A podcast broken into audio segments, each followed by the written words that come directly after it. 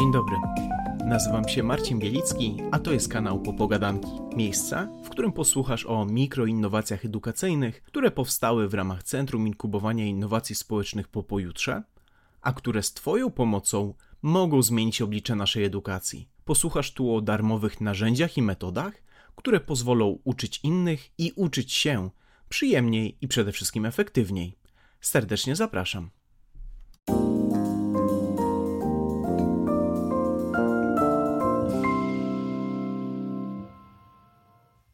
Moi dzisiejsi goście Paulina Michałowska i Piotr Milewski.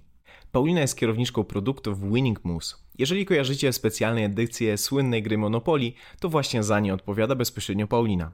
Piotr natomiast jest producentem gier w Serious Game Studio oraz wykładowcą na Uniwersytecie Morskim w Gdyni. Przede wszystkim jednak są to specjaliści w zakresie tego, jak budować i utrzymywać zaangażowanie. I właśnie te supermoce postanowili wykorzystać, żeby zmienić rzeczywistość szkolną. Dzień dobry. Dzień dobry. Dzień dobry.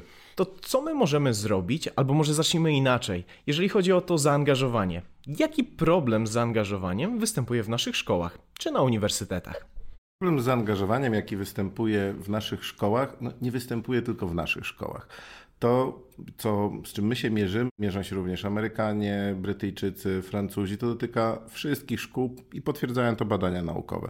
Chodzi o to, że mniej więcej między 12 a 15 rokiem życia następuje takie zjawisko, które nazywa się klifem zaangażowania. To znaczy z dzieci i tej edukacji wczesnoszkolnej i klas czwartych, szóstych które jeszcze tym dzieciakom chciało się uczyć, nagle okazuje się, że ta chęć do nauki, chęć do przebywania w szkole gwałtownie spada. No, nie jest to tylko wina samej edukacji, to jest wina naturalnych procesów, to jest okres dojrzewania, zmienia się gospodarka hormonalna, zmieniają się nastroje, emocje, no i szkoła nie zawsze za tym nadąża. Szkoła jest taka sama i w tej samej strukturze dla ośmioklasistów, jak i dla czwartoklasistów, e, trzecioklasistów.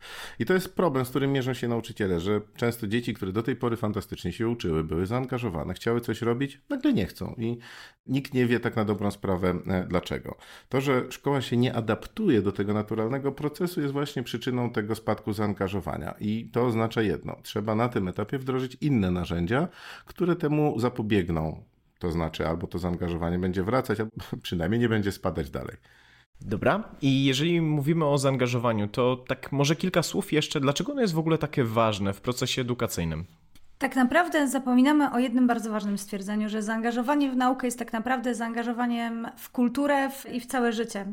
I to, co jest najważniejsze w szkołach, oprócz tego, co Piotr mówił o adaptacji, jest też to, że dzieci rozwijając się i widząc, że ta szkoła nie zmienia się w stosunku do tego, czego uczyli się ich rodzice, mają wrażenie, że uczą się rzeczy niepotrzebnych i niepraktycznych. I to też jest badanie, które zrobiono innymi w Stanach na bardzo dużej grupie 200-300 tysięcy uczniów, gdzie ponad połowa osób, powiedzmy w naszych późnych klasach szkoły podstawowej, uważa, że uczy się rzeczy, które są im niepotrzebne. Jaki wpływ, Waszym zdaniem, ma to, że dzisiaj o uwagę, o zaangażowanie dzieciaków, tak naprawdę nauczyciele muszą w pewnym stopniu konkurować ze wszystkimi tymi niesamowicie dofinansowanymi firmami, specjalistami? Mówię tutaj przede wszystkim o firmach z branży chociażby rozrywkowej, o youtuberach, tiktokerach i tak dalej. Jak to wpływa na zaangażowanie dzieciaków? Oczywiście wpływa źle i to jest takie dość retoryczne pytanie. To znowu dochodzimy do tego, że system szkolny ma ogromną inercję to, co, o czym powiedziałeś, czyli nowe media społecznościowe, cały czas, które się pojawiają, przecież były fora internetowe, potem pojawił się Facebook, pojawił się YouTube, Instagram, Snapchat, teraz TikTok jest na fali z tymi swoimi mikrofilmikami. One się zmieniają niesłychanie dynamicznie. Szkoła jest takim wielkim lodowcem, który posuwa się niesłychanie wolno i wydaje mi się, że to nie tylko jest kwestia polskiego szkolnictwa, że oni dopiero zaczynają dostrzegać jako twórcy systemu, że coś trzeba zmienić, gdzie w tym czasie te narzędzia się zmieniły kilkanaście razy, tak na dobrą sprawę, to co walczyło o, o uważność. Wydaje mi się, że zmiany, które tutaj trzeba wprowadzić w tym szkolnictwie, w tym walce o zaangażowanie, to nie jest kopiowanie tego, za czym idzie rozrywka, tylko zrobienie nowych narzędzi, które sprawią, że szkoła z powrotem będzie przede wszystkim fajna i z powrotem będzie ważna. To znaczy, że będzie to, o czym wspomniała Paulina, ta edukacja sprzęgnięta z kontekstem, czyli życiem codziennym, będzie do niego nawiązywać, ale przede wszystkim, że bycie w szkole będzie fajnym doświadczeniem, a nie udręką, czym jest dla wielu dzisiejszych uczniów. Czyli jak dobrze zrozumiałem, podsumowując trochę ten fragment, zależy nam na dwóch rzeczach. Po pierwsze, żeby szkoła była fajna, to jest jedno, ale i to było takie bardziej intuicyjne. To, co drugie dołożyłeś do tego, z czym też się bardzo zgadzam, to jest to, żeby dać poczucie sensu. Dlaczego my w ogóle w tej szkole jesteśmy, co nam to daje, żebyśmy nie tracili tego Trochę może to stereotypowo zabrzmi, ale po co ja mam się uczyć po raz kolejny, jak jest zbudowany pantofelek? Czy mi się to w życiu przyda w ogóle?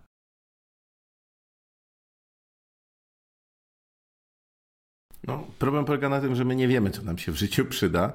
To, co w tej chwili się dzieje na rynku pracy, pokazuje tylko, tylko to, że te zawody też się zmieniają coraz szybciej. Więc oczywiście powstaje pytanie o tą wiedzę ogólną, o charakter i miejsce tej wiedzy erudycyjnej takiej, czyli właśnie e, jak wyglądały granice Cesarstwa Rzymskiego, czy właśnie ten twój wspomniany wcześniej pantofelek, bo to nie jest tak, że my powinniśmy całą tą wiedzę wyrzucić na śmietnik, bo nie. Natomiast powinniśmy troszeczkę bardziej sprzęgnąć ją z umiejętnościami i z nauką przede wszystkim od uczenia się, dostosowywania się do, do nowych warunków, ale też nauką nabywania nowych umiejętności wynajdowania sobie celów, rozwiązywania problemów, bycia kreatywnym. To jest całe mnóstwo umiejętności, których ta nasza edukacja w ogóle nie utylizuje. To się, ja się śmieję zawsze, że to jest takie wrażenie, jakby nasze dzieci miały tylko lewą połowę mózgu, czyli tą odpowiedzialną za naukę języka, umiejętności matematycznych i tak dalej, i tak dalej. W ogóle pomijamy tą prawą, tą twórczą, bez której no, też nie bylibyśmy ani, ani sapiens, ani w tym miejscu, w którym teraz siedzimy. No, musimy tworzyć, musimy się tego nauczyć i to robią inne narzędzia za nas. Tak jak Ciebie słucham, to od razu pojawia mi się w głowie taka wizja, Szkoła w tym momencie bardzo często uczy tego, jak świat wygląda, ale nie pozwala zrozumieć, dlaczego on tak wygląda, i nie do końca daje nam narzędzia, żebyśmy my byli w stanie ten świat kreować i w nim funkcjonować. Czy takie porównanie oddaje to, co chciałeś powiedzieć? Oczywiście, że tak. Ja myślę, że tutaj mamy do czynienia z taką sytuacją, w której permanentnie mamy tak zwane learn-do gap. To się tak e, trudno wymawia po angielsku, po polsku to znaczy taką dziurę między nauczaniem a wykorzystywaniem. My uczymy teorii, a nie uczymy w ogóle, jak tą wiedzę wprowadzać w życie. Nawet jeśli mamy do czynienia na matematyce z jakimiś zadaniami z treścią, to też one są często bardzo, bardzo abstrakcyjne. Nie ma w ogóle przestrzeni w szkołach w tej chwili, żeby tą wiedzę wykorzystywać, żeby eksperymentować eksperymentować, żeby robić doświadczenia. Znaczy, ja nie urodziłem się wczoraj. Ja wiem, że to jest drogie. Posiadanie w szkołach laboratoriów, czy pracowni technicznych, innych takich rzeczy, to są drogie rzeczy. Natomiast e, pytanie, czy my rzeczywiście musimy to robić e, w ten sposób, i tutaj już nieuchronnie zmierzamy do tego narzędzia, o którym dobrze obaj wiemy, które potrafi utylizować te rzeczy i przenieść bardzo dobrze naukę teoretyczną na praktykę, czyli często robią to świetnie gry to właśnie rozmawiając o grach, bo jakbym miał sobie wybrać jeden produkt, który jest nastawiony najbardziej na to, żeby zaangażować ludzi, to pewnie gry byłyby pierwszym elementem. Jakbyś mógł, jakbyście mogli w kilku zdaniach powiedzieć, co jest takiego wyjątkowego w grach, że ludzie chyba od zawsze chętnie do tego siadali i robili to dobrowolnie, w odróżnieniu od nauki. Tak naprawdę musielibyśmy się cofnąć do tych momentów w życiu, które pewnie wszyscy pamiętamy. Uczyliśmy się czegoś po raz pierwszy jako dzieci wiele nowych umiejętności zdobywaliśmy przez zabawę, poznawanie świata. I są to rzeczy powiązane z motywacją wewnętrzną, bo chcemy się rozwijać, chcemy uczyć się nowych rzeczy. Więc to, co dają gry, to, co dają elementy, które w tych grach są, właśnie pobudzają tę motywację wewnętrzną. I żeby tak rozróżnić i bardzo tłumaczyć, czym jest motywacja wewnętrzna i motywacja zewnętrzna. Motywacją zewnętrzną są na przykład pieniądze, które dostajemy w pracy za wykonywanie naszych zadań. I jak wiemy, też jako dorośli, Czasem te pieniądze nie wystarczają do tego, żeby czuć pełnię satysfakcji z wykonywania ich pracy. Czasem potrzebujemy właśnie tej satysfakcji, o której powiedziałam, czyli tego momentu, kiedy wracamy do domu, dumni z tego, co udało nam się zrobić, szczęśliwi z tego, co stworzyliśmy. I właśnie to jest czymś, co chcielibyśmy za pomocą gier przywrócić uczniom w tym momencie, w którym oni stoją na tym klifie, tracą zaangażowanie, żeby poczuli, że to, co robią, ma dla nich sens wewnętrznie. No jeśli chodzi o gry, to można dodać tutaj jeszcze od strony technicznej tego, jak gry są stworzone. Po pierwsze, Każda dobrze zaprojektowana gra jest swoim własnym mikrokosmosem, który daje nam zadania i wyzwania, ale daje też nam kontekst. Nawet jeśli gramy w coś tak banalnego jak szachy, to widzimy, że to jest jedna armia versus drugiej armii, mamy pewne zasady, jest to jakaś forma bitwy, której to jest kontekst. Przesuwamy te nasze jednostki wojskowe, tych żołnierzy i albo wygramy z tym drugim królem, albo nie. To nie jest przypadek. Ja zawsze pytam, czy gry takie jak szachy byłyby tak szlachetnie, dobrze postrzeganymi grami, w popkulturze, gdyby zamiast królów, rycerzy i wieży mielibyśmy tam kartofle, brokuły i i cebulę i trzeba byłoby zabić buraka. No, no, nikt by nie grał w te gry na poważnie, więc ten kontekst jest istotny i ta metafora, którą gry dają. Kolejna rzecz to jest znaczenie wyborów. Zobaczcie, że my lubimy wybierać, my lubimy być, mieć to poczucie kontroli w życiu na co dzień. Brakuje nam go dzisiaj bardzo w dzisiejszych czasach, a gry dają nam poczucie kontroli. My wiemy, że podejmujemy wybory i dostaniemy albo nagrodę, albo karę. Uczymy się, to są bardzo proste pętle behawioralne, uczymy się tego do skutków jak gdyby naszych wyborów. I gry całe są skonstruowane wokół takich bardzo szybkich i krótkich cykli podejmowania wyborów. No i dostajemy za te wybory szybko informację zwrotną. Tymczasem szkoła nie daje nam szybkiej informacji zwrotnej. Owszem, jeśli pani nas zawoła do tablicy i sprawdzi i zada nam trzy pytania, czy my jesteśmy przygotowani do lekcji, no to bardzo szybko dostaniemy dwój albo, albo piątkę, czy tam jakąś trójkę, jak nam koledzy z pierwszej ławki podpowiedzą. Natomiast normalnie nie dostajemy tej informacji szybko. Omawiamy jakąś część materiału, Sprawdzian jest trzy tygodnie później, albo w ogóle dostajemy ocenę na koniec semestru czy na koniec roku, bo dopiero ta wjeżdża nam na świadectwo. Nie dostajemy tej informacji zwrotnej szybko, więc nawet jeśli podejmujemy jakieś wybory, jakieś decyzje, no to to się rozmywa. Ale postawmy sprawę jasno, czy dzieci i młodzież w szkołach mają jakiś wybór? Czy ktoś im daje jakąś przestrzeń do minimalnego poczucia kontroli nad tym, czego się uczę teraz, dlaczego akurat teraz. Zobaczmy, że nawet jeśli coś nas w szkole interesuje, to my nie mamy przestrzeni, żeby to zgłębić. Jeśli nawet pani od historii nam opowiada o jakimś ciekawych wydarzeniach i opowiada to zgrabnie i nagle zaczynamy się przejmować historią Kleopatry, Marka Antoniusza i Juliusza Cezara, i z którym w końcu zostanie, będzie miała dziecko i tak dalej. Nie jesteśmy w stanie spędzić na tym jeszcze trzech lekcji, zobaczyć, dlaczego to było ważne, dlaczego nasz świat i kultura europejska od decyzji tamtej trójki zależała i, i żyjemy w tak, a nie inaczej skonstruowanej Europie. Nie możemy. Z drugiej strony, jeśli coś nas szalenie nudzi, to też nie możemy przerwać, bo nauczyciel musi wypełnić kurikulum, musi powiedzieć o tych wszystkich rzeczach i my siedzimy, on się nudzi My się nudzimy, w sensie my uczniowie, i to trwa. Nie ma żadnej elastyczności, nie ma żadnego pola do tego wyboru, do tego, co my będziemy robić i jak będziemy robić, i, i jaki jest właśnie ten kontekst. Dodałabym jeszcze jedno zdanie, które kiedy zaczynałam pracować z Piotrem nad różnymi rozwiązaniami, które proponujemy dla edukacji, zaczęliśmy od badań i od rozmów w szkołach. I jest jedno zdanie, które ze mną zostało na bardzo długo i o którym bardzo często myślę, projektując nowe rzeczy. I jeden z uczniów, którego badaliśmy, powiedział, że przedmiot jest fajny wtedy, kiedy nauczyciel jest fajny. I to jest straszna prawda, która jednocześnie pokazuje, jaki problem ma szkoła, jeżeli chodzi o to, jak te przedmioty wyglądają, ale też jednocześnie, jakich ma fantastycznych ludzi, którzy dzieci i młodzież w momencie takiego dużego kryzysu są w stanie utrzymać i są w stanie utrzymać ich skupienie a my chcemy, żeby ci ludzie zostali w edukacji, dlatego pracujemy nad rozwiązaniami, które pozwalają im coś w tej codzienności odmienić. Tak, mogę jeszcze dodać, tutaj byśmy sobie na potrzeby badania zrobili taką prostą macierz, czyli tabelkę 2 na 2 i w jednej części po lewej mieliśmy, czy Twoim zdaniem przedmiot jest przydatny, nieprzydatny, a w kolumnach mieliśmy, czy jest trudny, czy łatwy. I chcieliśmy zobaczyć, jak młodzież ocenia przedmioty, które wylądują w sektorze trudne, ale przydatne, łatwe i przydatne, czy trudne i nieprzydatne i tak dalej.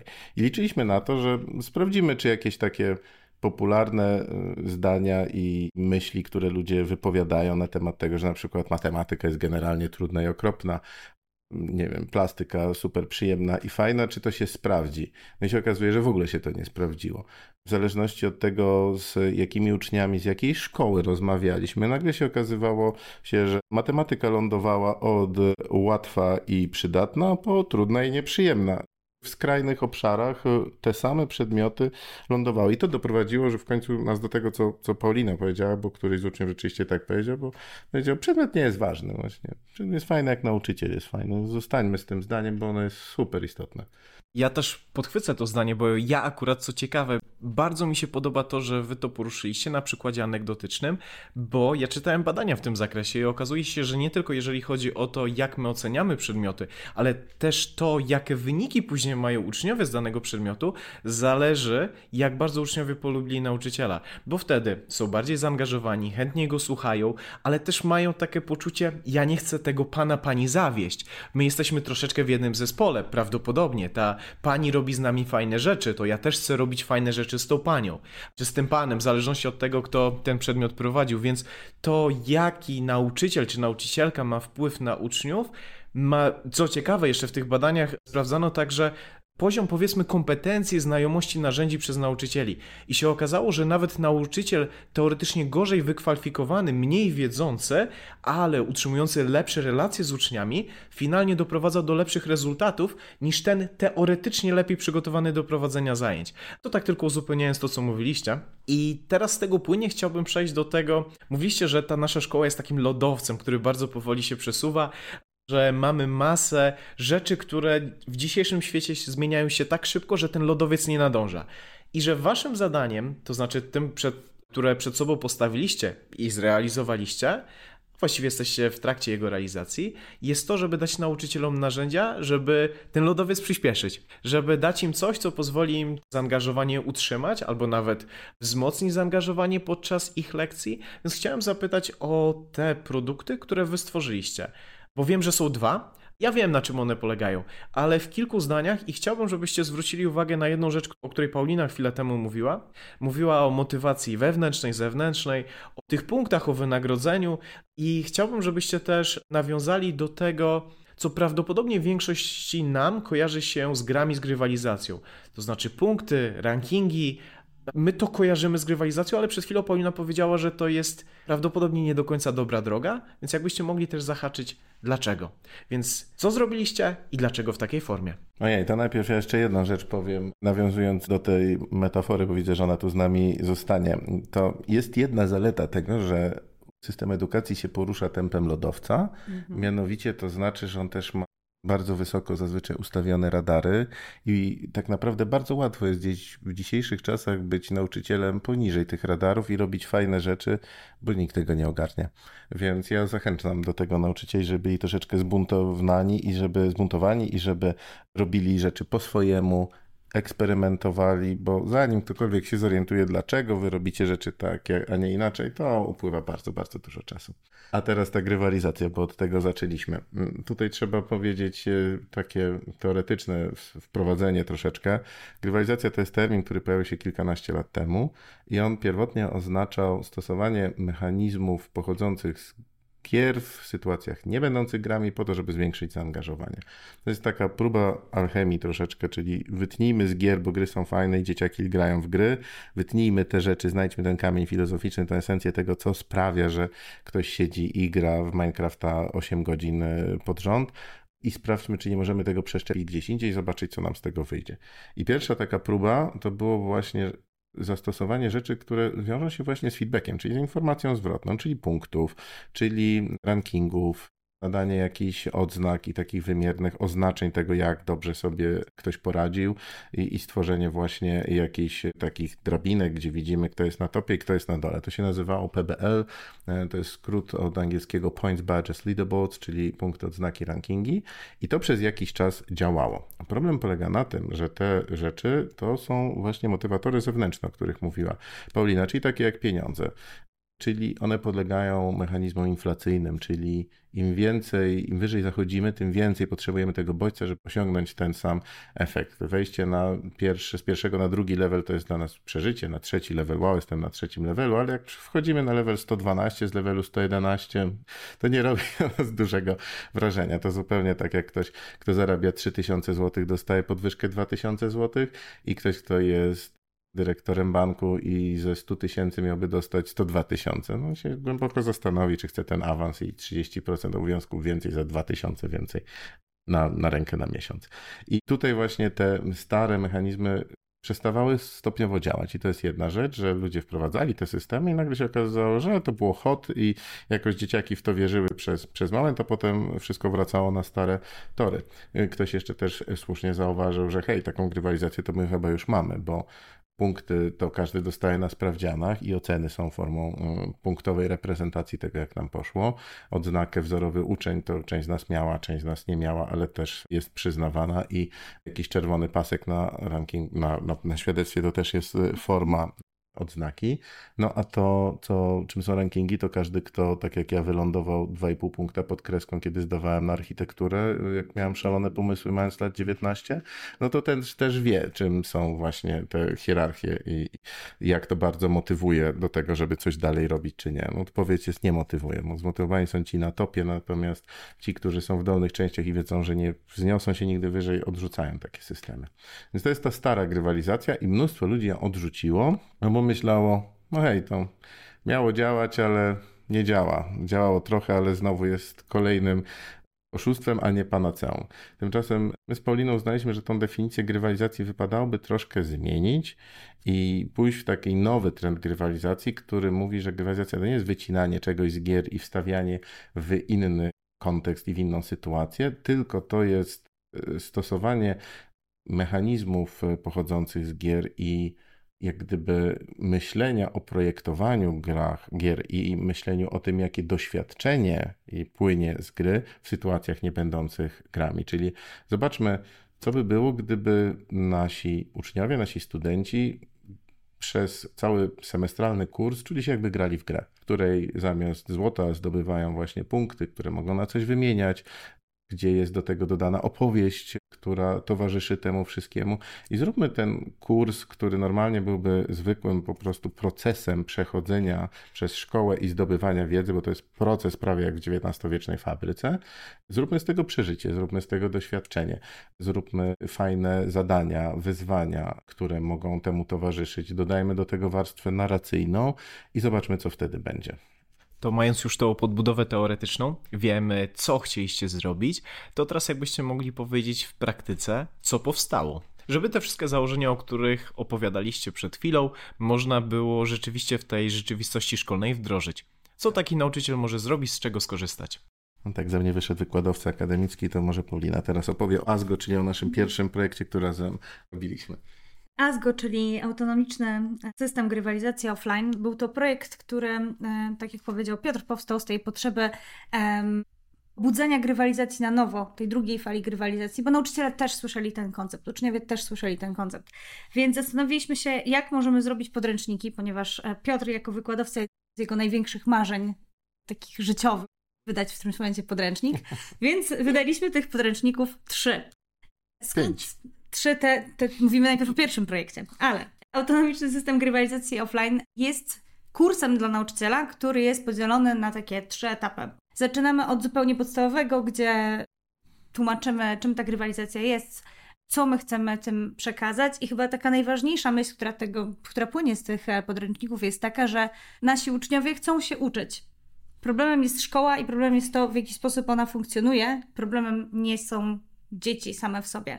Więc my podajemy w wygodnej formie również gotowe zestawy dla nauczycieli do tego, żeby prowadzić te lekcje w inny sposób, żeby przełożyć ten punkt ciężkości z ocen, które mamy zwyczajnie, z rytmu, który znamy co roku, wprowadzamy i prowadzimy go tak samo, żeby pokazać im to zupełnie inaczej.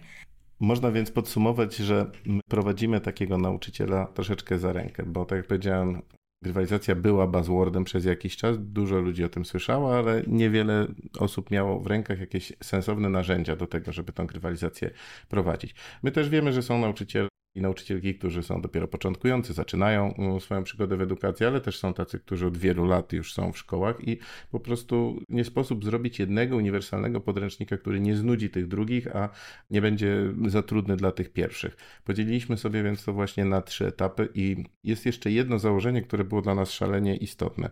Mianowicie każda klasa jest inna, każdy rocznik jest inny. Ja jako wykładowca bardzo często to obserwuję, że przychodzą roczniki, które są jakieś. Nie wiem od czego to zależy, czy chiński horoskop czy cokolwiek, ale są roczniki, które są bardziej ekspresyjne, ekstrawertyczne. A potem przychodzi młodzież, która jest bardzo e, na przykład zamknięta w sobie, bardzo trudno z nich coś wydobyć. Są takie, które są mieszane, można powiedzieć. Jest różnie i to nauczyciel zna swoją klasę bo to nie zawsze jest rocznik, to jest często grupa versus inna grupa. I zakładamy, że nauczyciel musi taki system dopasować do swojej grupy uczniów.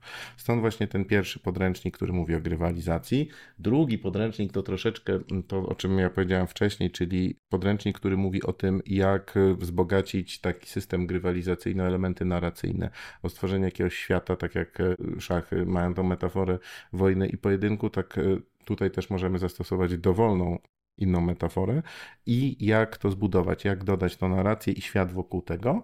No i na końcu jest taki podręcznik, który tak na dobrą sprawę jest to zestawienie case study, studiu przypadków, które można poczytać o tym, jak z tą grywalizacją inni ludzie w Polsce i na świecie sobie radzili. Ale dlatego chciałem poprawić Paulinę, że nie trzy, tylko pięć podręczników, bo ja jako podręcznik traktuję rzecz, która tutaj jest absolutnie kluczowa i z której ja jestem najbardziej dumny, chyba ty też, przyznaj się sama. Tak, e, tylko tak, ja to traktuję jako katalog zadań. I tu jest ta różnica pomiędzy nami, że ty jesteś wykładowcą, ja pracuję e, w dużej firmie, więc nomenklatura dla mnie bo, jest bardzo ważna. Bo myśmy to źle nazwali, bo on ma tak. też jedynkę jak podręcznik, a to nie jest katalog, to też powinna być część czwarta i tyle. Myśmy to nazwali, to jest katalog questy, misje, wyzwania i to jest rzecz, która jest najfajniejsza Właściwie to, to, co udało nam się osiągnąć tym całym zestawem, to jest to, że każdy z tych fragmentów tak na dobrą sprawę można wyjąć osobno i przeczytać jako pojedynczą część i nie trzeba czytać całości, żeby to zrozumieć. Katalog opisuje aktywności, które można podjąć na lekcji. Ich jest aż 17, czyli jak możemy wykorzystać normalne, zwykłe narzędzie i stąd to górnolotnie brzmiące offline. Myśmy w pandemii robili ten, ten nasz, tego nasz ASGO, ten nasz podręcznik, więc rzeczywiście tutaj było dużo, czy to jest offline, czy online. Offline dlatego, że to nie wymaga od nauczycieli logowania się, to nie jest platforma, to nie jest żadne trudne narzędzie. Żeby pracować z tymi rzeczami wystarczy Excel, doc i, i tutaj rzeczy są do wydruku w PDF-ie. Ale wracając do tego katalogu, my pokazujemy, jak można takie aktywności, jak tworzenie albumu, infografik, łamigłówek, memów, referatów, tworzenie tekstów, czy nawet właśnie fiszek, czy nawet prowadzenie jakichś własnych badań, czy robienie wywiadu z kimś, wpleść w normalny proces edukacji i zrobić z tego zabawę, zrobić z tego grę, zrobić z tego experience, czyli jakieś doświadczenie. Jeśli dodamy do tego jakiś otoczkę świata troszeczkę abstrakcyjnego, naprawdę ta lekcja będzie wyglądać zupełnie inaczej przy minimum środków. Ale powiedziałem jeszcze o tych nauczyciele, którzy są najbardziej zaawansowani. Dla nich jest ten katalog drugi, który zrobiliśmy. I ten katalog to są tak na dobrą sprawę karty, które służą do zrobienia samodzielnie sesji kreatywnej dla samego siebie, ale można to zrobić również z uczniami. Nic nie stoi na przeszkodzie, żeby to narzędzie wykorzystywać po swojemu. Nic tu nie jest wyryte w kamieniu. To jest zestaw kart, który mówi o tym, jakie są narzędzia w tworzeniu grywalizacji, czyli czy chcemy dodać, bo być może chcemy dodać te punkty, rankingi czy inne rzeczy, jak to wbudować w system zajęć, jaką otoczkę fabularną dodać temu i można sobie wylosować te karty, a można sobie ułożyć z nich rzeczy. Mamy też do tego szablony i to jest dla tych nauczycieli, którzy o grywalizacji troszkę słyszeli i chcą zacząć z poziomu wyżej, albo dla takich, którzy zaczną tutaj sobie na spokojnie, przeczytają ten podręcznik jeden, wezmą katalog questów i wyzwań i zrobią jeden semestr, gdzie zamiast zwykłych prac domowych zrobią właśnie klimatyczne infografiki, albo tak jak jedna z tutaj nauczycielek y, akademickich w Trójmieście prowadzi zajęcia dla studentów z biologii i tam młodzież robi wywiad ze storczykami, na przykład, żeby te storczyki mówiły o tym, jakie są, jakie mają problemy, jak chciałyby żyć. Przecież to jest zupełnie coś innego niż przeczytanie iluś artykułów na ten temat. Więc nie trzeba dużo, można po kawałkach, można zacząć na spokojnie i trzeba sobie tylko powiedzieć, że to nie jest coś, co jest tu i teraz i od razu. To jest proces, żeby zmienić siebie jako nauczyciela. My nie mamy za dużo czasu jako nauczyciele, żeby od razu wprowadzać rewolucję w naszym sposobie nauczania i z myślą o tym jest stworzony ten podręcznik. Można sobie pracę z nim, zaraz go rozłożyć nawet na dwa lata i my zachęcamy nauczycielu. Zacznij od questów wyzwań, potem wprowadź coś jeszcze, spróbuj z tą narracją, a potem zrób sobie po roku sesję kreatywną, jak będziesz mieć swoje własne doświadczenia i sobie zbuduj taki system grywalizacyjny, który jest dla Twojej grupy, bo to jest najważniejsze. Dopasowanie do grupy uczniów. Czyli wiemy już z tego, że celem jest to, żebyśmy byli w stanie podnieść zaangażowanie bądź utrzymać zaangażowanie uczniów, uatrakcyjnić im zajęcia i mamy do tego masę narzędzi. Na tym najniższym poziomie możemy wziąć gotowe pomysły na fragmenty lekcji, na zadania, te, które sprawią, że nasi uczniowie, studenci, studentki będą mieli po prostu frajdę z tego, co robią. Na wyższych poziomach uczymy nauczyciela, w jaki sposób stworzyć cały system, który bazuje właśnie na tego typu narzędziach, na tych najwyższych poziomach jeszcze wpleść do tego narrację i jeszcze to uzupełnić że może wykorzystać sesję kreatywną, żeby samemu stworzyć tak naprawdę wszystko, nawet we współpracy z uczniami i studentami. To chciałbym jeszcze, wiedząc już co możemy zrobić, to jakbyście mogli powiedzieć w kilku zdaniach, jak taka lekcja, albo może nawet szerzej, jak taki semestr czy fragment semestru może wyglądać na podstawie tego, co nauczyciele mogą się nauczyć korzystając z Waszych narzędzi? Nasz pomysł był taki, żeby wyróżnić pewne aktywności, wokół których będziemy budować cały semestr czy dany moment, który sobie nauczyciel wybiera. I nasze aktywności dzielą się na zadania indywidualne, ponieważ chcemy, żeby uczniowie sami coś realizowali i to jest sposób na odczarowanie zadań domowych, które jak wiemy teraz są bardzo gorącą dyskusją. My też chcemy, żeby nie musieć ich robić razem z uczniami, co nie zmienia faktu, że nie chcemy im tej możliwości zostawić, bo są zadania, które tak jak ktoś poczuje tę motywację wewnętrzną, że ten temat go interesuje, że chce się rozwijać w danym kierunku, żeby mógł to również robić. To, co dla mnie, jako osoby, która e, pracuje w korporacji, jest bardzo ważne, jest to, jak trudno uczniom jest nauczyć się pracy w zespole. Praca w zespole jest czymś, czego prawdopodobnie nie unikniemy na ścieżce zawodowej. Jest ona bardzo wymagająca i wymaga rozwoju wielu umiejętności, których w szkole nie mamy kiedy rozwijać. Nie ma czasu na tę pracę projektową. I dla nas projekt był elementem, który musi się znajdować. I był to projekt, który był przemyślany na przykład na cztery tygodnie, bo to był taki nasz testowy, podstawowy czas trwania grywalizacji z ASGO, gdzie uczniowie pracowali w grupach, musieli oddawać ten projekt w różnych fragmentach, zaliczając taki kamień milowy tego projektu, broniąc ten projekt, opowiadając o nim dalej, więc powstały rzeczy, o których oni sami, oni uczniowie, nie myśleli, że są w stanie je zrobić. Powstały na przykład na język niemiecki makiety otoczenia szkoły i budowali domy i ćwiczyli e, słówka, jak się poruszać w danym miejscu. Powstał na przykład projekt w Minecrafcie, gdzie jeden z uczniów opisał swoją drogę do domu. Więc dając im możliwość wplatania rzeczy, które lubią i łączenia ich z tematami, które obowiązują na lekcji, bo jak wiemy, tak jest podstawa programowa, tak trzeba ją realizować i wiemy, że są ludzie, są nauczyciele, nauczycielki, którzy mają na to jakiś pomysł e, żeby robić to troszeczkę inaczej. Więc podrzucamy też tutaj dwa, mm, dwie takie mniejsze aktywności, dwa mniejsze tematy, czyli bonus, który pozwala tym uczniom, którzy są aktywni, zrobić coś jeszcze, złapać jeszcze troszeczkę dodatkowych punktów, które akurat w tym projekcie nie są po to, żeby być od kogoś lepszym, są po to, żeby poczuć się lepiej, zrobić coś ekstra i dostać za to fantastyczną informację zwrotną. I Frajda, czyli moment zaprojektowania w 45-minutowej lekcji krótkiej aktywności, która również korzysta z mechanizmów gier jest bardzo prostą rzeczą, którą nauczyciele już robią, bo wiem, że wielu z Was używa chociażby Kahuta do robienia quizów. I to są rzeczy, które cieszą, to są rzeczy, które aktywizują, to są rzeczy, które przełamują rutynę, z którą my również chcemy walczyć.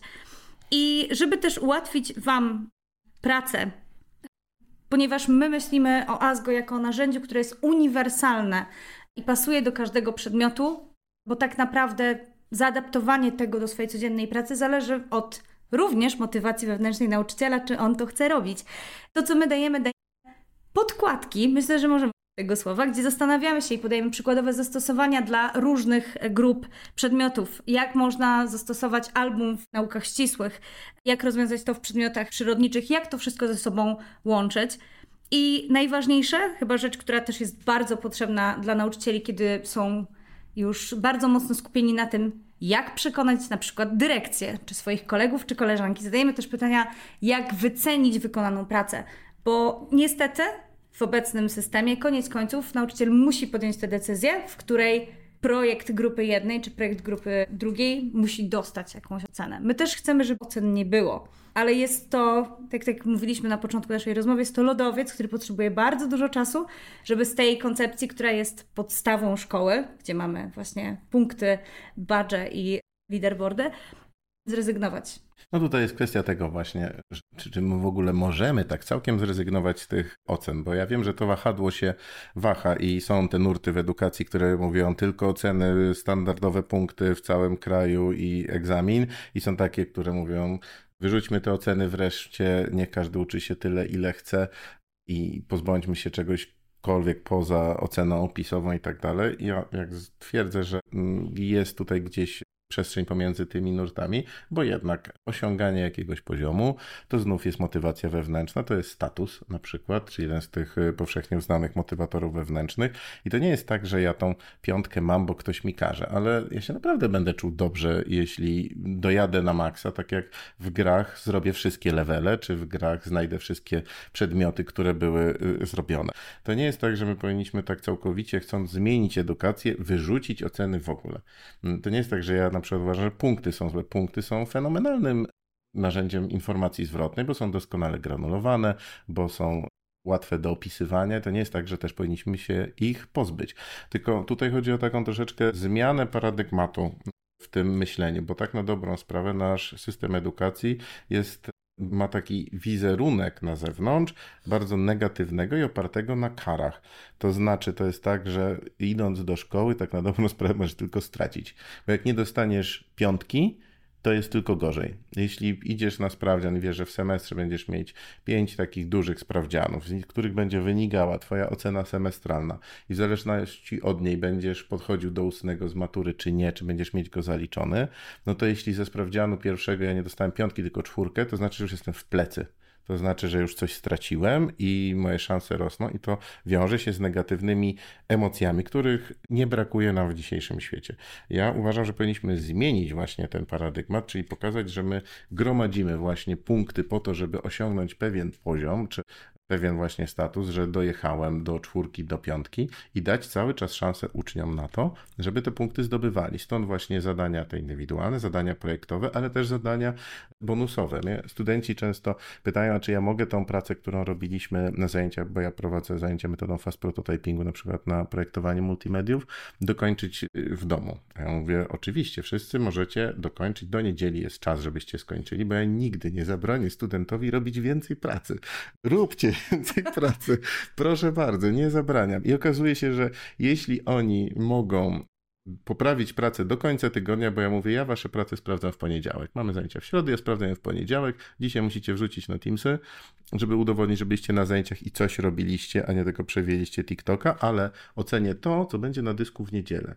Ja mogę powiedzieć, że moi studenci poprawiają 40 do 60% prac. Siadają do nich, chociaż nie muszą, siadają do nich w domu i podsyłają mi nowe wersje tygodniu. Dlaczego? Bo wiedzą, że tak jak w grze, to jest właśnie to myślenie growe. Oszukują system, że a, tutaj na zajęciach zrobiłem, teraz poprawię i dostanę więcej punktów, ale go oszukałem. No super nie oszukałeś, oczywiście, bo siedziałeś dwa razy więcej niż musisz. Taki jesteś cwany.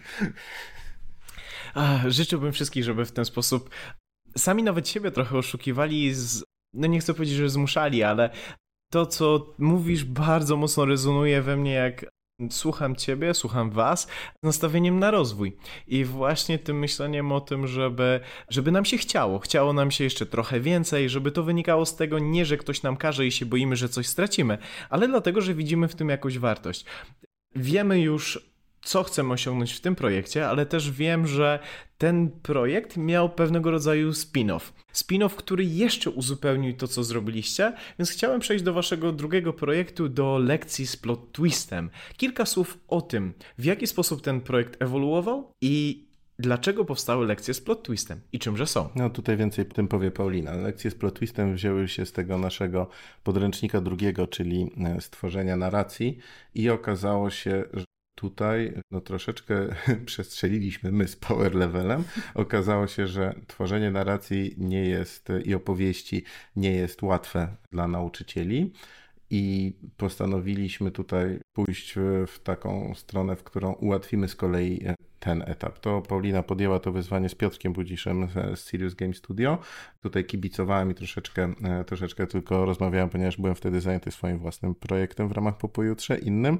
Natomiast e, stąd się to wzięło znów z tej metody iteracyjnej, czyli zrobiliśmy ten podręcznik drugi, który opisywał, czym są łuki fabularne, jak tworzyć bohaterów, daliśmy katalog archetypów, e, którymi można się posługiwać, ale znów nie zrobiliśmy tego krok po kroku, więc to, z czym Paulina tutaj wyszła, to jest projekt, w którym na wzór powieści paragrafowych, tak na dobrą sprawę, nauczyciel dostał gotowe narracje, które może dobudować sobie do, do tego naszego ASGO i powstała cała platforma, która zawiera 8 w końcu? 8 gotowych historii. To może Paulina opowiedz o tych waszych historiach, bo one też są dość niebanalne. Lekcje z plot twistem pozwalają dodać interaktywną opowieść do lekcji z dowolnego przedmiotu. Przygotowaliśmy 8 takich historii, które w czterech prostych krokach pozwolą nauczycielowi zaadaptować i zaaplikować je w trakcie zajęć. I tak naprawdę pytanie, po co to robić? Ponieważ chcieliśmy dać uczniom możliwość pewnej rozrywki na zajęciach, ale przede wszystkim możliwość świadomej decyzji i wpływu na historię. Wszystkie nasze historie są zbudowane w taki sposób, że nad losami bohatera czuwa cała klasa i w zależności od tego, w jaki sposób wykonają zadania, ta historia będzie się toczyć tak, jak oni demokratycznie wybiorą. To tutaj jeszcze chciałem tylko dodać, bo ja miałem okazję sobie przeklikać przez tę historię, poczytać i tak dalej. I chciałem tylko jeszcze zwrócić uwagę, jak banalnie to jest proste.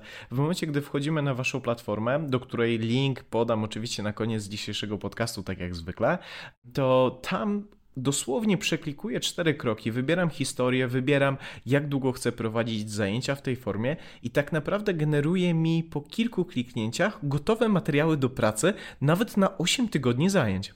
To prawda, jesteśmy bardzo dumni z tego schematu, który udało nam się wypracować dzięki testom z nauczycielami i dzięki bardzo bliskiej współpracy z nimi w trakcie, ponieważ zadawaliśmy sobie wiele trudnych pytań. Wiedzieliśmy, że chcemy nauczycieli matematyki, bo nimi zajmowaliśmy się w trakcie testów, przekonać do wprowadzenia projektu. Ponownie, projekty grupowe są dla nas bardzo ważne i one pomimo tego, że pracowaliśmy z fantastycznymi, zaangażowanymi dydaktykami, one zawsze spotykają się z lekkim oporem. No bo jak to zrobić, jak ich podzielić, jak ich oceniać. Udało się to po raz kolejny absolutnie fantastycznie i mamy dowody na to, że projekty w szkołach mogą być realizowane. I to, co udało nam się osiągnąć, dzięki też informacji zwrotnej od uczniów, to zbudowanie tych opowieści w taki sposób, w który one nie są jednakowe i one nie są banalne. To jeszcze tutaj też podciągnąłbym i chciałem zapytać Was o to, w jaki sposób zaproponowalibyście nauczycielowi czy nauczycielce korzystać z Waszych produktów, bo tak jak możemy słuchać, one są bardzo komplementarne i one dają nam wiele możliwości, gdzie my możemy wystartować. Poprawcie mnie, jeżeli się w którymś momencie mylę, ale możemy wymyśleć sobie historię, w której nauczyciel chce poszukać po prostu inspiracji na inne różne ćwiczenia. No to sięga do waszego pierwszego podręcznika, tak na katalogu, tak jak go nazwaliście, z gotowymi materiałami, które może zaadaptować i nawet ma wskazane, jak to zrobić. Na matematyce, na fizyce, na naukach przyrodniczych czy języku polskim albo historii. Jeżeli chce zagłębić się trochę bardziej w grywalizację, to znowu prowadzicie go przez trzy kroki. Jak, czym w ogóle grywalizacja jest, jak zbudować ten system. Nawet dostaje gotowce, jak to wpleść w swoje zajęcia, bez względu na przedmiot, jaki prowadzi. Dalej może obudować to fabułą i znowu, jeżeli fabuła go interesuje, ale nie jest pewny albo chce skorzystać z gotowca, to wchodzi na platformę i tutaj przez kilka kliknięć ma przygotowaną całą historię, którą może poprowadzić znowu na dowolnym przedmiocie. Czy o czymś zapomniałem? A jak oczywiście, że zapomniałeś. Powiedzieliśmy, że to jest offline, czyli ASGO było offline. To, co wydaje mi się, że jest ważne, to to, że Pracowaliśmy tutaj w takim teamie, w którym no nie tylko projektujemy gry, bo to i Paulina projektuje, i ja jesteśmy produktowcami, ale też współpraca z nauczycielami dała nam dużo, to znaczy co powinno być gotowcem, na przykład harmonogramy. To, co zrobiliśmy, są tutaj rozpisane, bardzo proste w Excelu pokazane harmonogramy. Co robić, jeśli masz dwa zajęcia w tygodniu z daną klasą, co jeśli prowadzisz na przykład zajęcia z matematyki, które są cztery razy w tygodniu, jak wygląda ten harmonogram. Staraliśmy sobie zrobić tutaj takie bardzo user-friendly harmonogramy i proste pliki, które pokazują, co robić kiedy, bo to był też feedback od naszych nauczycieli i nauczycielek, z którymi pracowaliśmy, że mówili nam, ale to kiedy ja mam to zrobić, czy ja muszę o tym myśleć. Więc staraliśmy się dać im gotowce tam, gdzie oni nie muszą wkładać swojej energii i nie muszą wymyślać, jak to połączyć z zadaniami. Owszem, to by zabrało troszeczkę pracy, żeby zrobić ileś tych gotowych szablonów, które się nazywają właśnie tutaj przedmiot, y, kiedy prowadzisz zajęcia przez 8 tygodni, dwa razy w tygodniu, a tu z projektem, a to e, bez, bo jak łatwo policzyć tych historii tego, jak te dokumenty, które właśnie przechodzisz, ściągasz na przykład za Zlina, no to tam z tych lekcji z plot twistem, no to tego docelowo powstało kilkaset tych dokumentów, bo to jest taka struktura e, drzewkowa, przez którą sobie przechodzisz. Ale tak, jest tutaj dużo e, gotowców. ASGO są jeszcze te szablony grywalizacji właśnie do sesji kreatywnych, bo to nie są tylko karty z katalogu, ale też są szablony do wypełniania, do e, wizualizowania własnych myśli i są to pytania, na które trzeba odpowiedzieć, jaka jest twoja grupa, żeby ją troszeczkę ocenić, jak oni oceniają przedmiot, ta macierz, o której wspomniałem wcześniej. Natomiast wracając do lekcji z plot twistem, tutaj chodzi o to, że narracja też towarzyszy zwykłym e, lekcjom i to też była dla nas tutaj ciekawa rzecz, bo jak pracowaliśmy z, nad e, Asgo z Pauliną, no to założyliśmy takie proste założenie, że w zależności od tego, czy uczniowie przekroczą pewien próg, no to wydarzenia w opowieści po, po, potoczą się dobrze albo źle. I to było dla nas takie oczywiste. I to jest znowu taki przykład tego negatywnego myślenia, które mm. myśmy też padli, czyli tego, tej dychotomii dobrze, dobre, złe. Czyli albo będzie kara, albo będzie nagroda. I tutaj Piotr Budzisz dużo dołożył od siebie jako jednak game designer, który y, powiedział, a czemu oni muszą dobrze albo źle. Przyjmy to też od motywatory i zróbmy tak, że i to jest to, co super jak gdyby rozwinęło ASGO w tym zakresie, jeśli chodzi o lekcję plot twistem, że te wybory zawsze będą dobre, to znaczy opowieść będzie posunięta do przodu, ale chodzi o to, bohater w jaki sposób to zrobi. Czy kierując się honorem, czy ciekawością, czy zrobić coś jak w amerykańskich serialach dla dobra rodziny zawsze, czy też e, dla swojego statusu. I nagle się okazało, że tutaj dzieciaki strasznie z tego co pamiętam, co opowiadaliście na testach, wręcz kłóciły się na korytarzu, jaki wybór mają podjąć, bo się okazało, że utożsamiały się z tym. Bo na testach, pamiętam jak czytałem te wasze raporty, były takie dzieciaki, które mówiły, a ja chcę, żeby było źle, to ja nie będę robił tego zadania.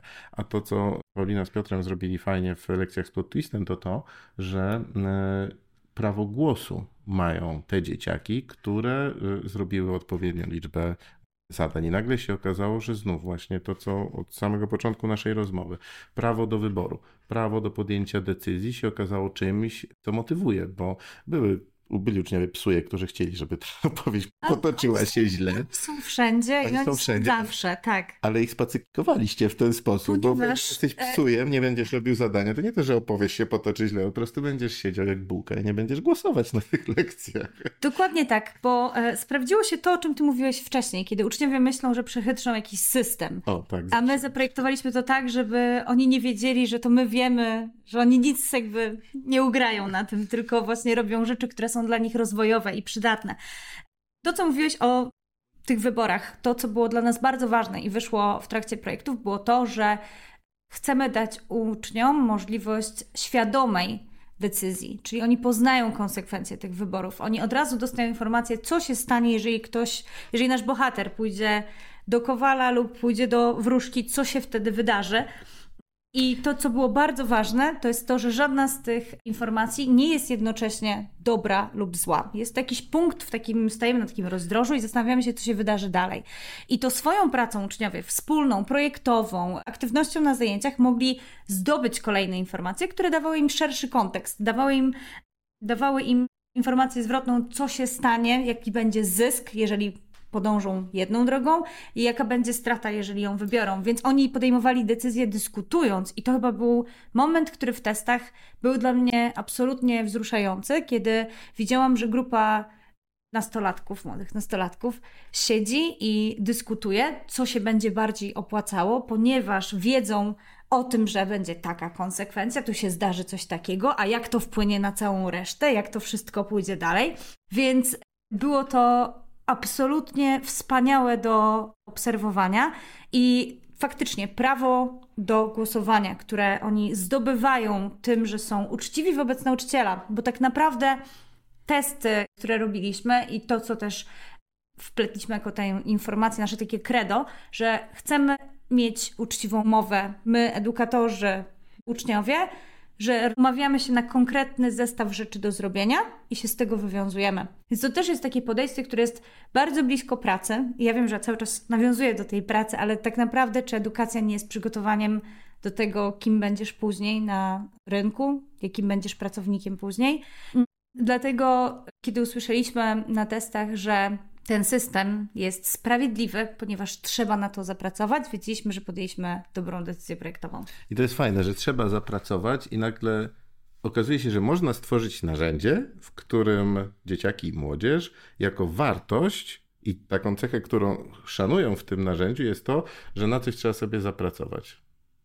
To jeszcze bym trochę rozszerzył to, co Paulina przed chwilą powiedziała, bo ja jestem ogólnie ogromnym fanem tego, żeby uważać, że nasz cały system edukacji jest nie tylko tego, żeby nas przygotować do pracy, ale ogólnie do życia w świecie, w którym my musimy funkcjonować. I to, że dane kompetencje przydają się w pracy, to jest jedno, ale to, co dzisiaj wielokrotnie już padło z Waszych ust, to jest to, że chociażby te Wasze systemy, gry, grywalizacja też uczą poczucia sprawczości i dają to, to wrażenie, to poczucie, że od moich decyzji, od mojej pracy zależy to, jak będzie dalej. I nieważne, czy mówimy teraz o tym, czy dostanę awans, czy zrobię coś ze swoim życiem, pójdę pobiegać, czy przejdę na zdrowszą dietę, ale mam wpływ na to, jaka będzie przyszłość, podejmując teraz takie, a nie inne decyzje.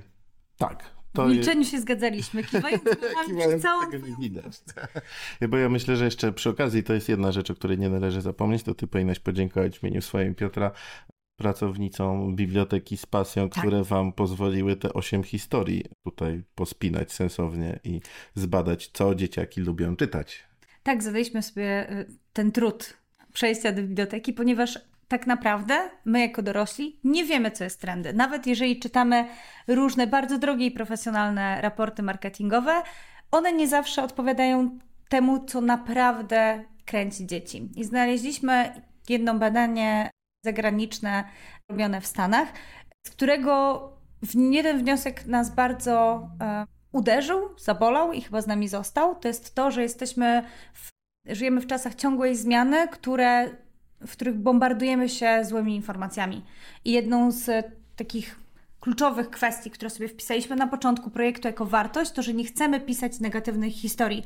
E, dzieci dostają tych złych historii bardzo dużo na co dzień. Czy są to historie związane z ich życiem rodzinnym czy prywatnym? Są, jest mnóstwo dramatów, o których nie mówi się na głos, ponieważ my jako dorośli też jesteśmy nimi zmęczeni, dlatego ten research razem z pracownicami biblioteki, pozwolił nam na wybranie opowieści, które dają nadzieję. I tak jak my mamy nadzieję na lepszą edukację, tak nasze opowieści dają nadzieję na to, że jeżeli walczysz o siebie, jest dobre zakończenie na samym końcu. Cóż za piękne podsumowanie. To już kontynuując tutaj i zmierzając bardzo szybko do końca, skoro mamy nadzieję na to lepszą edukację, to mam nadzieję również, że Państwo, słuchając tego, o czym rozmawialiśmy, znaleźliście również w sobie tą wewnętrzną motywację, żeby dać szansę, żeby spróbować, bo jak mogliście przed chwilą posłuchać, te narzędzia pozwalają zwiększyć, utrzymać zaangażowanie naszych uczniów i pozwalają to zrobić w sposób, który jest dla nas naturalny, poprzez zabawę. Dodatkowo też pozwolą Wam się po prostu rozwinąć. Przechodząc przez poszczególne elementy tych projektów, to Wy uczycie się w jaki sposób możecie Wasze lekcje uatrakcyjnić, jak możecie zbudować prosty, bądź bardziej skomplikowany system grywalizacji, co w tym systemie może zadziałać. Do tego, jeżeli na którymś etapie stwierdzicie, że potrzebujecie dodatkowej pomocy albo chcecie jeszcze bardziej urozmaicić, to kilka kliknięć i macie gotowe 8 światów i historie, które możecie wykorzystać do tego, żeby jeszcze bardziej, bardziej ubarwnić to, jak wasze lekcje będą wyglądały. To, jak to zrobić, to już mam nadzieję dowiecie się wkrótce, sprawdzając ASGO i sprawdzając lekcję z plot twistem, a moimi dzisiejszymi gośćmi była Paulina Michałowska i Piotr Milewski. Serdecznie dziękuję. Dziękujemy. Tę i inne bezpłatne innowacje, które powstały w ramach projektu Po pojutrze 2.0 Kształcenie, współfinansowanego ze środków Europejskiego Funduszu Społecznego w ramach programu operacyjnego Wiedza, Edukacja, Rozwój, znajdziesz na www.popojutrze2.pl w zakładce Innowacje. Serdecznie zapraszamy.